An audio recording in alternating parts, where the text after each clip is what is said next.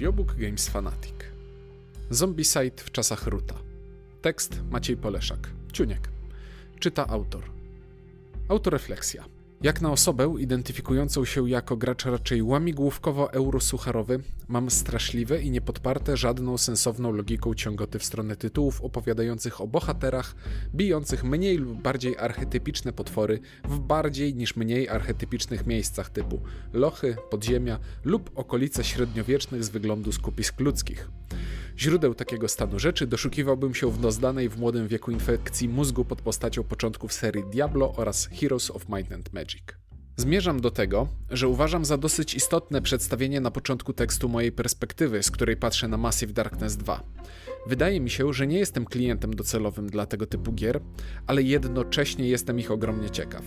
Staram się próbować kolejnych rozgrywek, ale rzucanie naręczem kości w przeciwników częściej powoduje u mnie frustrację lub znużenie zamiast ekscytacji. A gry tego typu, które przypadły mi do gustu najbardziej, ślizgają się gdzieś na granicy pomiędzy przygodówką a łamigłówką optymalizacyjną. Chodzi mi tu o Mage Knighta i Gloomhaven. Mój stosunek do Zombicide, czyli flagowego, wypełnionego plastikiem tytułu wydawnictwa Simon, ewoluował wraz z pojawianiem się na rynku kolejnych iteracji. Zaczynałem od opinii e, głupkowata i nużąca gra, poprzez gra jest głupkowata, ale potrafi być zabawna zanim zrobi się nużąca, przy okazji czarnej plagi, aby koniec końców po rozegraniu kilku partii w najeźdźceł dojść do konkluzji głupkowate to to, ale w sumie nawet mnie bawi. I to jest ten moment, w którym chciałbym wyjawić, że Massive Darkness 2 jest najprawdopodobniej pierwszą grą z rodziny Zombicide, która podoba mi się szczerze i nieironicznie. Nazywam Massive Darkness grą z tej samej rodziny dlatego, że pomimo mocniejszego niż w przypadku kolejnych wersji standardowej gry o zombie przemodelowania ozdobników i doklejenia spoilera na klapie bagażnika, pod maską hula ten sam silnik napędzający pętlę rozgrywki opartą na zdobywaniu przedmiotów i doświadczenia w celu skuteczniejszej eksterminacji przeciwników na planszy, w celu zdobycia jeszcze lepszego sprzętu i jeszcze większej ilości doświadczenia, żeby jeszcze skuteczniej bić coraz to mocniejszych przeciwników i tak dalej. O ile jednak w pierwowzorze mieliśmy do czynienia z grupą technicznie rzecz biorąc różnych, ale w zasadzie dość podobnych bohaterów, walczących z bezkształtną masą animowanego truchła bez wyraźnego charakteru, to tutaj głównym haczykiem sprzedażowym jest oparcie rozgrywki na zupełnie różnych minigierkach przypisanych klasom postaci. A w tle ku mej radości słychać jeszcze echa uwagi poświęconej projektowaniu przeciwników i systemowi sprawiającemu, że ten sam przeciwnik w różnych rozgrywkach może zachowywać się nieco inaczej. Doceniam. Ogólnie w grze chodzi o to, że jako bohaterowie chcemy zrealizować założenia jednego z dziesięciu scenariuszy dostępnych w pudełku. Czasem chodzi o zbieranie przedmiotów i zaniesienie ich w określone miejsce, czasem o eskortowanie NPC'a, a czasem o ucieczkę wskazanym przejściem, a czasem o totalną eksterminację. Różnorodność celów prezentuje się dokładnie tak samo jak różnorodność postaci w Zombicide. Jest, ale w sumie wszystko jedno. Zawsze chodzi o to, żeby wziąć garść kostek, a potem walnąć mocno i skutecznie. Jest kilka elementów, które sprawiają, że pomimo tego wszystko jedno, na planszy dzieją się ciekawe i potencjalnie ciekawe rzeczy. I mimo tego, że aż korci mnie, aby pisać od razu o bohaterach, bo to najfajniejsza rzecz w tym pudełku, chciałbym zacząć od planszy i potworów. Plansza, jaka jest, każdy widzi. Składa się z kafelków podzielonych na kwadratowe pola, korytarzy i pomieszczeń zamkniętych za drzwiami. Otworzymy drzwi, dobieramy kartę, coś się dzieje. I o dziwo, nie zawsze jest to wyskakujący ze środka potwór. W talii losowych wydarzeń pozwolono sobie na trochę większą niż zwykle kreatywność, co w moich oczach jest zdecydowanym plusem. Plansza ponadto podzielona jest na pola oświetlone i pola w cieniu.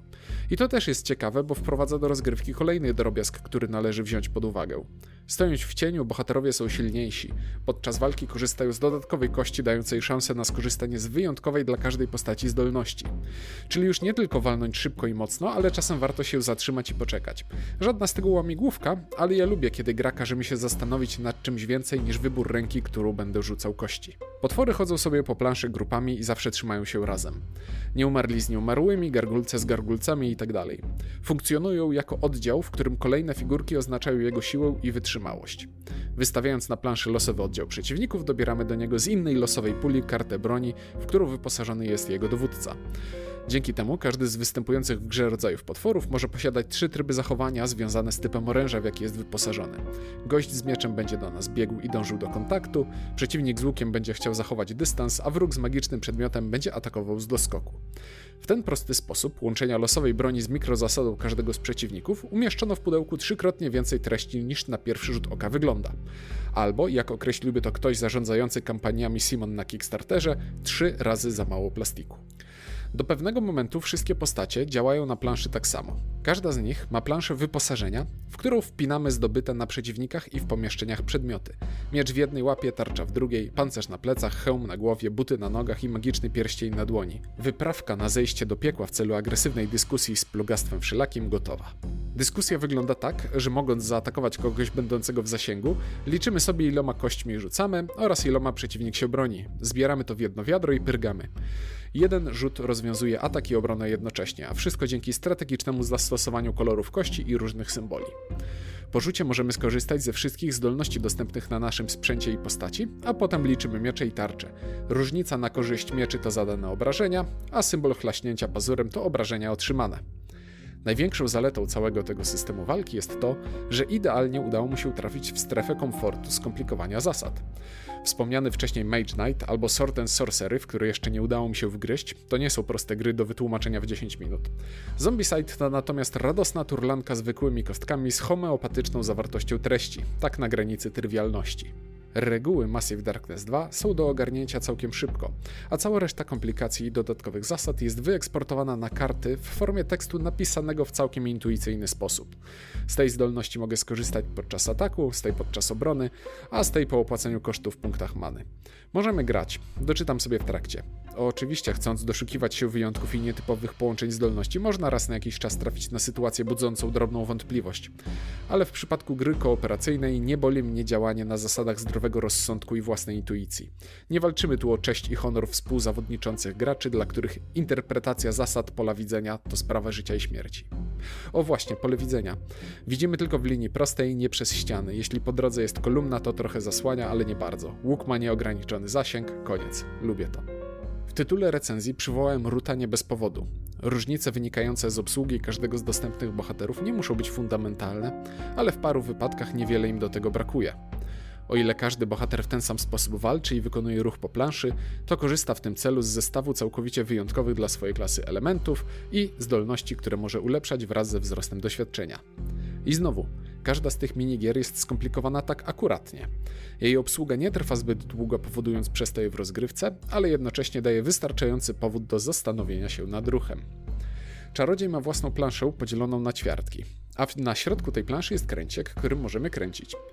Każdej ćwiartce znajduje się zaklęcie, którego czarodziej może użyć. Po użyciu zaklęcia kręciek przeskakuje na następną pozycję. Zawsze możemy dopłacić manę, aby popchnąć go dalej. Nic nie stoi na przeszkodzie, żeby podmienić sobie nadrukowane na planszy zaklęcia na inne lub takie same, ale w mocniejszej wersji. Czyli w pewnym sensie mamy tu do czynienia z programowaniem ruchów na przyszłość. Tropiciel może walczyć czym chce, ale jak strzela z łuku, to zaczyna celować i grać w cykora sam ze sobą.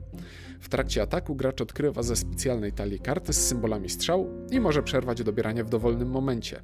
Jeśli strzał było mniej niż 7, każda karta zapewnia małą premię. Jeśli strzał jest dokładnie 7, trafienie jest krytyczne, a premia jest większa.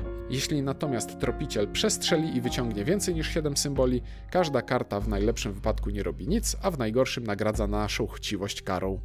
Jestem gotów zaryzykować stwierdzenie, że podpięcie karcianego ryzyka pod mechanikę celowania z łuku jest całkiem błyskotliwe.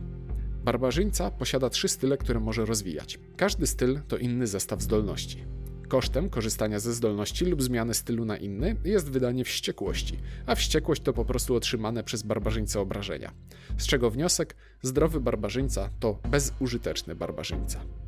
Paladyn też posiada trzy style, które może rozwijać. O ile jednak style barbarzyńcy były ograniczone do jego samego i jednego naraz, to zdolności paladyna można umieścić na planszy w formie aury, która działa na wszystkie figurki na danym polu. Premia do ataku dla sojuszników? Proszę bardzo. Może jeszcze wzmocniona o zwiększenie działania na sąsiednie pole? Nie ma sprawy. Branie na klatę obrażeń za sojuszników? To bardzo w stylu szlachetnego rycerza. Łotrzyk ma woreczek z żetonami, które losuje na początku każdej tury. Każdy żeton pozwala na wykonanie dowolnej akcji, ale oprócz tego posiada premię.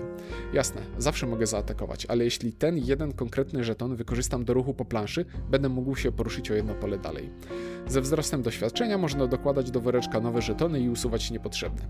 Łotrzyk szukający w otoczeniu okazji i przewag reprezentowany przez losowy dociąg premii z większej puli? Znowu, całkiem błyskotliwe. No i jest jeszcze szaman, a szaman nie ma lekko. Poza zdobywaniem standardowej many, szaman zbiera też moc czterech żywiołów, za którą może korzystać z własnych zdolności. Dodatkowo zebranie pełnego paska mocy danego żywiołu pozwala odblokować wzmocnienie postaci do końca scenariusza, a na dokładkę za moc żywiołów można jeszcze przyzywać na planszę chowańce, które śmigają po niej i biją przeciwników jak bohaterowie. Mini oddział w jednej figurce. Wszystkie postacie są na swój sposób fajne, ale postawienie ich na planszy jednocześnie to proszenie się o problemy natury techniczno-obsługowej i czasowej. Proste gry o siekaniu przeciwników na plasterki są fajne, kiedy są proste i składają się głównie z siekania przeciwników na plasterki, nie z oczekiwania na swoją kolejkę. W związku z tym, w pewnym sensie, im mniej graczy, tym lepiej. W grę wbudowany jest również mechanizm zwiększający poziom trudności gry w miarę wzrostu liczby graczy przy stole. I bez wnikania w nadmiarowe szczegóły działa w ten sposób, że oddziały przeciwników robią się silniejsze, a przy trzech lub pięciu graczach dodatkowo na planszy pojawia się ich więcej. W związku z tym, w pewnym sensie, im więcej graczy, tym ciekawiej. Te dwie zależności spotykają się według mnie idealnie na środku wypadającym na trzech bohaterów w podziemiach. Nie czekamy długo na ruch, a na planszy jest ciekawiej niż we dwójkę lub solo, bo postacie mają szansę ze sobą współpracować. Paladin da radę przejść przez scenariusz sam, ale dużo ciekawiej działa jako postać wsparcia stojąca w drugim rzędzie i błogosławiąca na prawo i lewo pola pod nogami sojuszników. Jednak nawet z dodatkowymi potworami buszującymi po planszy można odnieść wrażenie, że gra jest lub potrafi być dosyć łatwa. W większości scenariuszy nic nie wywiera takiego ciśnienia, żeby gracze nie mogli poświęcić całej swojej uwagi na szukanie przedmiotów, kampienie w cieniu i czekanie aż to przeciwnicy sami podejdą pod nóż. Zombicide od czasu do czasu wyskakiwał z mini kryzysem w postaci specjalnego przeciwnika, którego trzeba powstrzymać przed ucieczką z planszy, bo inaczej koniec. Tutaj analogiczną funkcję pełnią pomniejsi bossowie, którzy dążą do agresywnej konfrontacji z graczami, ale ich pojawienie się jest do okiełznania bez większych problemów. Mimo wszystko, teoretycznie podoba mi się też mechanizm pomocy graczom, którzy zbliżają się w stronę nieuchronnej porażki. Gra kończy się przegraną, gdy bohaterowie zginą określoną liczbę razy. Po śmierci łyka się magiczny przedmiot i staje się do dalszej walki z nową zdolnością możliwością powtórzenia rzutu kością przeciwnika za każdego bohatera, który do tej pory stracił życie to jest na papierze całkiem cwane, bo im bliżej porażki jesteśmy, tym bardziej jesteśmy nakłaniani do podejmowania ryzykownych pojedynków. W końcu mamy te przerzuty, co może pójść nie tak. Podoba mi się, ale w praktyce prawie z tej możliwości nie korzystałem. Ja wiem, że chwalę i ogólnie mi się podoba, ale to nie jest tak, że całe moje obcowanie z Massive Darkness 2 to radość w domu i w zagrodzie. I skoro zacząłem już marudzić na poziom trudności, który da się podnieść szukając oficjalnych wariantów zasad w internecie, to teraz pomarudzę na technikalia, które są dla mnie największą przeszkodą na drodze ku szczęściu. Co rozumiem przez technikalia? Ano na przykład to, że Massive Darkness 2 zjada powierzchnię stołu szybciej niż słabo zoptymalizowana gra na PC ta pochłania zasoby RAMu. Nawałnicę żetoniady wszelakiej i obsługę polegającą na dociąganiu kart z bez wyolbrzymiania kilkunastu różnych stosów, wymagających przebywania w zasięgu ręki, dałoby się przeżyć. Nie jest to w końcu problem wyjątkowy ani dla tej gry, ani dla całego gatunku. Wisienką na torcie jest sposób umieszczenia wszystkich tych elementów w pudełku, którego jedynym celem było dostarczenie gry do odbiorcy w jednym kawałku.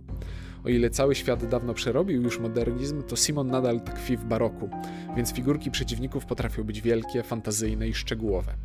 Tak fantazyjne i szczegółowe, że aż do przesady delikatne. W związku z tym muszą być upakowane naprawdę skutecznie w możliwie jak najbardziej funkcjonalną formę. Formę, która upakowana jest do transportu tak szczelnie, że po rozpakowaniu, rozfoliowaniu kart, wypyknięciu żetonów i zapoznaniu się z zawartością nie sposób włożyć tego wszystkiego z powrotem do pudełka, a przynajmniej nie w żaden logiczny i usprawniający rozkładanie i składanie sposób. I żeby jeszcze to dawało pewność, że wszystko będzie w porządku. W moim egzemplarzu dwie największe figurki nie przetrwały w jednym kawałku i dotarły do mnie z niewielkimi uszkodzeniami. Nic, czego nie naprawi krótka sesja z klejem cyjanoakrylowym dowolnej marki, ale projektant ewidentnie zaszalał z liczbą cieniutkich sztyftów, na których trzymają się różne szczególiki budowy figurek. Czyli co? Jedyne poważne uwagi z mojej strony tyczą się jedynie wykonania?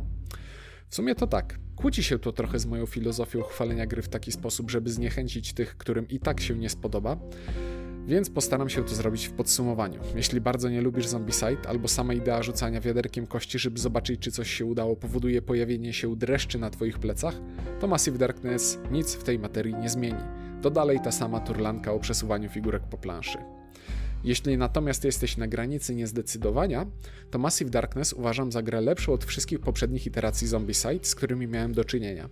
W jednej partii zawiera się cały story arc podróży bohatera od leszcza z nożem w dłoni do zakutego w poświęconą przez aniołów błyszczącą zbroję rycerza, koszącego zastępy piekielne magiczną bronią. Jest ciągły rozwój i jest minimalna wymagana do zachowania uwagi porcja decyzji do podjęcia. To ogólnie fajnie jest. Po więcej tekstów zapraszamy na www.gamesfanatic.pl.